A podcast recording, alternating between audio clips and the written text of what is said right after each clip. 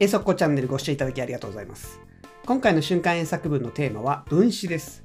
分詞というのは現在分詞と過去分詞というのがあるんですが、この現在と過去というのはあまり関係なくて、ちょっと意味が違うんですけども、どちらもですね、機能としては形容詞になります。動詞を形容詞化したものというのが分詞なので、え教科書によっては形容動詞と書いてあるとこもあるんですけれども、えこれをどういうふうに文の中で使っていくのかというのを作文しながら見ていきましょう。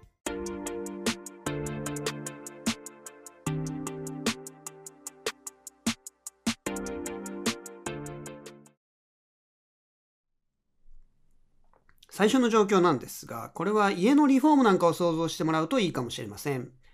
何かね、こう、家をリフォームしよう。じゃあいくらぐらいかかるかなと、まず業者にね、見積もりを頼むと思うんですけども、その見積もりを頼んで見積もりが返ってきました。そんな状況で文はこちらです。見積もりの金額は私たちの予算を超えていた。見積もりの金額は私たちの予算を超えていた。もう一回いきます。見積もりの金額は私たちの予算を超えていた。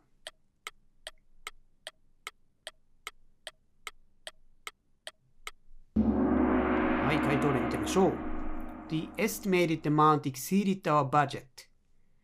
The estimated amount exceeded our budget. はい、ポイントを見てみましょう。まずこちら過去分詞というのを使っています。estimated ということなんですけども、過去分詞というのは通常この ed をつけて規則動詞だと ed をつけたものが過去分詞ですが、皆さん study, studied, studied みたいに中学ぐらいで覚えさせられたと思うんですけど、この3番目のやつが過去分詞ですね。えー過去分詞は何にされているという受け身の意味の形容詞になります。過去の意味は特にないので、何にされているということですね。こちらも今、アマウントは見積もられているということなので、受け身の意味になるわけですね。アマウントからすると。ですので、これは estimated になっています。語彙を見てみますと、こちらアマウント使ってますが、コストやプライスでもいいですね。estimated cost とか estimated price でもいいと思います。そして、exceeded、これは超えるという動詞がね、exceed というのがあるので、これを使ってますが、比較器を使って、the estimated amount was higher than our budget とか、そういう言い方でもいいと思います。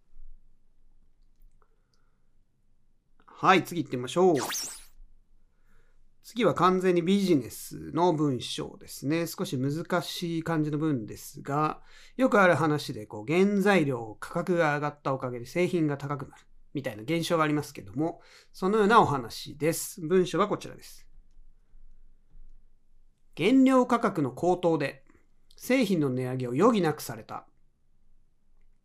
原料価格の高騰で製品の値上げを余儀なくされた。もう一回いきます。原料価格の高騰で製品の値上げを余儀なくされた。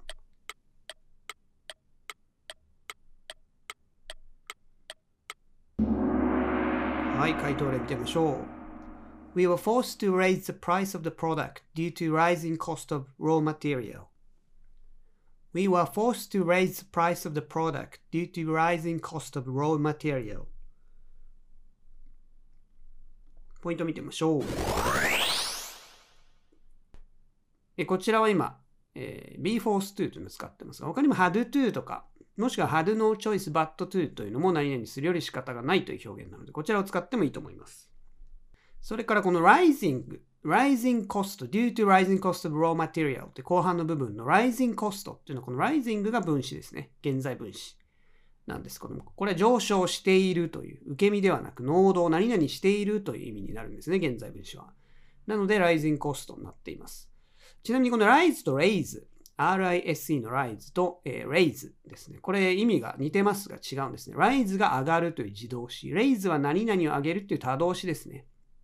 覚えにくい方は sunrise、太陽が昇るということで、sunrise で rise は自動詞だと思ってもらうといいと思います。それから何々が理由でということで、due to 使っていますが、because of を使ってもいいです。もちろん文章にして because 何々 because、uh, um, raw material, the price of raw material increased とかね、文にしてもいいんですけど、because of って前置詞か because などの接続詞を使うかのどちらかですね。はい。次行ってみましょう。次は日常生活でよくある場面ですね。電車乗る方なんかこういうアナウンスよく聞くと思いますが、え電車でのアナウンス、電車、駅でのアナウンスだと思ってください。文はこちらです。東京行きの電車は10分遅れになっています。東京行きの電車は10分遅れになっています。もう一回いきます。東京行きの電車は10分遅れになっています。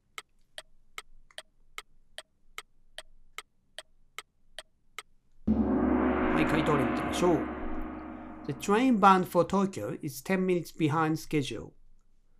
The train bound for Tokyo is 10 minutes behind schedule. ポイントを見てみましょう。こちら、The train bound for Tokyo っていうのを使ってるんですが、これ、バイバウンドというのはバインドっていう動詞があるんです。バインドは縛るですね。バインダーとか言いますけども、その動詞の過去分詞。これはですね、東京行きのという過去分詞なんですが、後ろについています。2語以上になると、え分詞というのは名詞の後ろから就職するっていう性質があるので、The train bound for 東京で東京行きの電車という意味になっています。それから5位ですけども、遅れている behind schedule。これ一番簡単というかね、えー表現としてはいいんですけども、他にはですね、late とか delayed、遅れるというのがありますので、これを使ってもいいと思います。はい、次行ってみましょう。次はですね、僕はあんまり人見知りなんでないんですけども、こう、フレンドリーな性格の人とかね、えー飛行機とか、知らない人に話しかける人とかいますけども、えーまあ、そんな人のお話と思ってください。文はこちらです。飛行機で隣に座っていた人と仲良くなりました。飛行機で隣に座っていた人と仲良くなりました。もう一回いきます。飛行機で隣に座っていた人と仲良くなりました。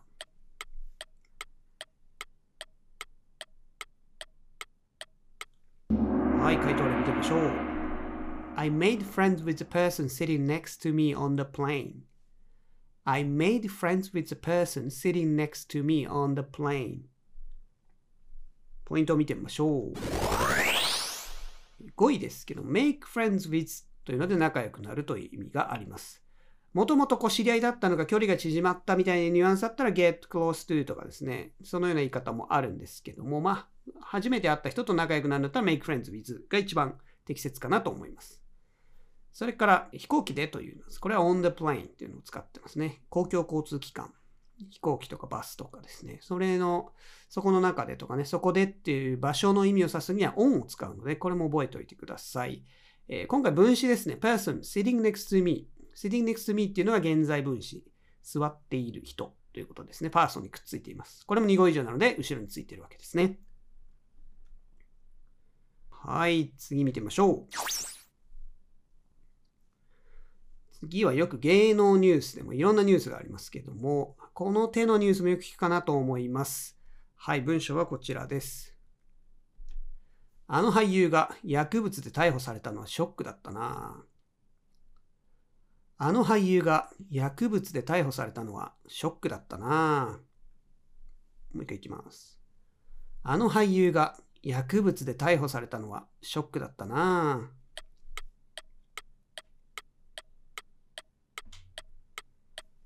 はい、回答を言ってみましょう。I was shocked that the actor got arrested for drug abuse. I was shocked that the actor got arrested for drug abuse. ポイントを見てみましょう。I was shocked になってますね。えーこれなんですけども、ショックとかですね、他にもサプライズ、驚くとかもありますね。私は驚いている。あと、 excite とかもありますね。私が興奮している。で、これら気をつけなきゃいけないのは、例えば私は興奮しているだと、よく I am exciting って言っちゃう人がいるんですけども、え実はね、これ I am excited になるんですね。なぜかというと、この shock とか shocking、exciting、excited とかっていうの分詞なんですけども、もともと shock とか excite って動詞があるんですね。で、例えば shock を例にとってみると、 shock は誰々にショックを与えるって意味なんですね。私がショックを受けるって意味じゃなくて、誰々にショックを与えるって動詞なんです。エキサイトも興奮するじゃなくて、誰かを興奮させるっていう動詞なんですね。なので、例えば進行形みたいな形で使うことを考えると、I am shocking だと、私は誰かにショックを与えているって意味になっちゃうんですね。I am exciting もしっかりですね。私は誰かを興奮させているって意味になっちゃうので、自分が興奮してるって時は受け身にしなきゃいけないんですね。I am shocked とか、I am excited にしなければいけないと。これ日本語とよくね、間違いやすいので、日本語聞くと何々しているだから、あ、進行形だなと思っちゃう人が多いんですけど、こういうショックとかショックという、この感情を表すような、えー、形容詞ですね。大体ショッキング、ショックと2種類あるんですけど、exciting, excited, depressed, depressing, surprising, surprise。全部同じルールですね。なので、自分が何々してるって時はこの過去分詞の方。それから、何々にショックを与えるようなものとかには ing の方を使います。はい。他の文法を見てみましょう。got arrested これは、え、逮捕されるですね。なんですけども、for、これ、この for は対象、何々が理由でとかいう意味の for ですね。Thank you for って言いますね。何々で、何々のためにありがとう。何々に対してありがとう。こういう for っていうのはすごいこう褒める、叱る。あとこういう逮捕する。何々が理由で逮捕するとかね。全部これ for を使うので、これも覚えておきましょう。それから drug abuse って使ってるんです。アブっていうのはですね、なんかこう反対のっていう意味なんですね。アブノーマルっていうのは有名だと思いますけど、ノーマルじゃないっていう意味でアブノーマルですね。で、ユースも正しい使い方じゃないっていうのが元々の意味でアブユース。他にどういう例があるかというと、child abuse っていうと児童虐待になりますし、えー、例えばね、これだと drug abuse。ドラッグはももちろん使う時点でおかしいんですけど、乱用っていうこう訳語が使われたりしますが、間違った使い方は abuse。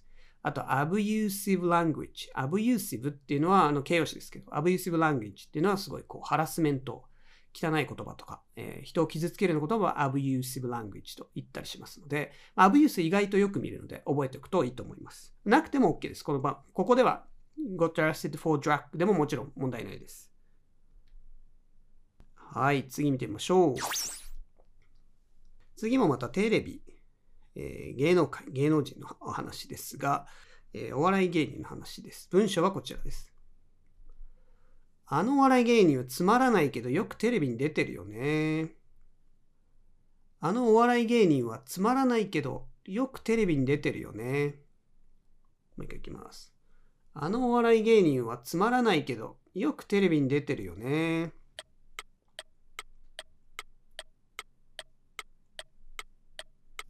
回答見てみましょう。That comedian is boring, but I often see him on TV. That comedian is boring, but I often see him on TV. ポイントを見てみましょう。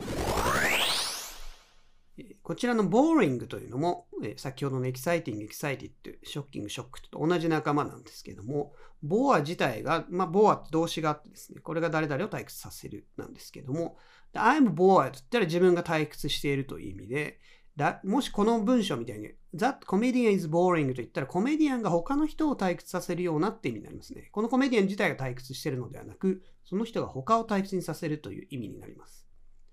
えー、ボワードは人のみですね。退屈するって感情があるのは人だけなので、ボワードは人の人のみに使って、ボーリングはつまらないもの。他の人をつまらなくさせるものとか人に使います。でこれも私は退屈しているって日本語で I am boring って言っちゃう人が結構いるんですけども、これ私は人を退屈させるような面白くない人です。っていう意味になっちゃうので、えー、日本語で騙されないようにしてください。後ろですけども、文、I often see him on TV にしていますが、他にこれ主語 he にして、he often appears on TV 現れるという直訳ですけども、これで出演するって意味になりますね。make an appearance on TV とか、こういうのでもいいと思います。はい、次見てみましょう。次はですね、何かこう転職を考えている人がいるとして、なんで転職するんですか？もういい仕事じゃないですか。なんていう会話をしていて、その人の答えが、え、こちらだったと。文章はこちらです。今の仕事に100%満足しているというわけではない。今の仕事に100%満足しているというわけではない。もう一回いきます。今の仕事に100%満足しているというわけではない。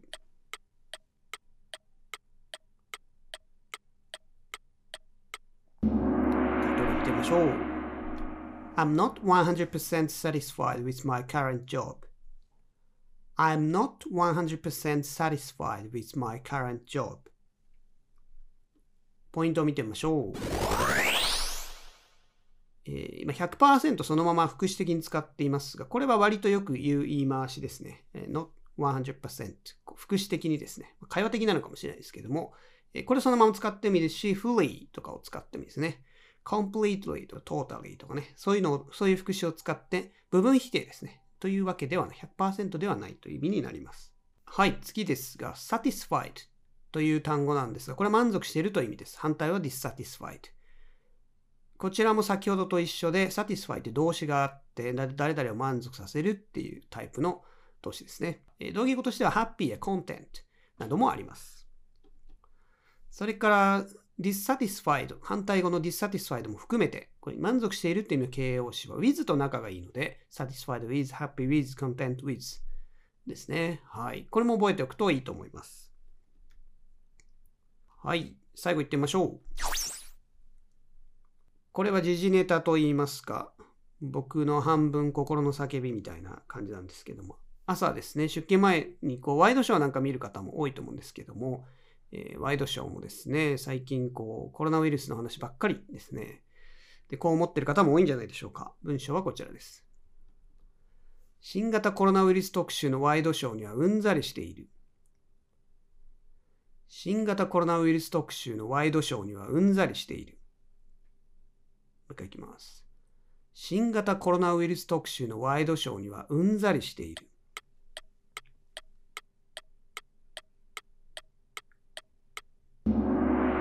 見てみましょう。I'm fed up with the TV shows featuring COVID-19. I'm fed up with the TV shows featuring COVID-19. ポイントを見てみましょう。りしているって感じなんですが、いくつか表現があって、今回は be fed up with というのを使っています。fed up with がうんざりするという意味ですね。他には sick of とか bored of というのも飽きているというニュアンスになりますが、sick とか fed up の方がやや強い感じですかね。bored は本当に飽きてるということですね。sick は、sick や fed up はもうなんか見たくもないというぐらいのね、ちょっと強い感じはしますね。ワイドショーっていうのは和製英語ですね。TV ショーとかっていうのは英語なんですけども、トークショーとかね、そういうショーはあるんですが、ワイドショー、確かにワイドの意味がちょっとわかんなかったりしますよね。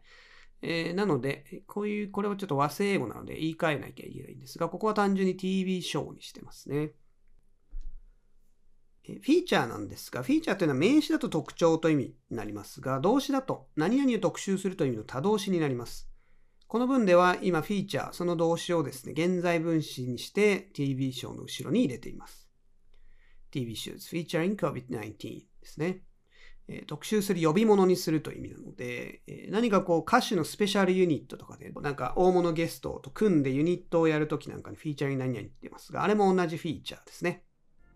はい。というわけで、分詞の使い方を見ていきましたけれども、分詞というのはまとめるとですね、まず形容詞であるっていうことなんですけども、1語の時は名詞の前につく。そして2語以上だと後ろにつくっていうことですね。で、形容詞なので B 動詞の後ろに入ったり、その SVC の C に入ることもできるんですけど、これに関してはあの進行形とか受け身っていう文法のところでやるので、ま、今日のところはこの名詞を説明する分詞っていうのをマスターしておくといいと思います。1語だったら前、2語以上は後ろですね。それからの exciting と excited、これの違い。ですが、この excite が興奮させるって意味であることから、 exciting だと興奮させるようなもの。 excited だと自分が興奮している、興奮させられているって意味になるので、これも注意しておきましょう。はい、それでは今日はこんなところにしておきましょう。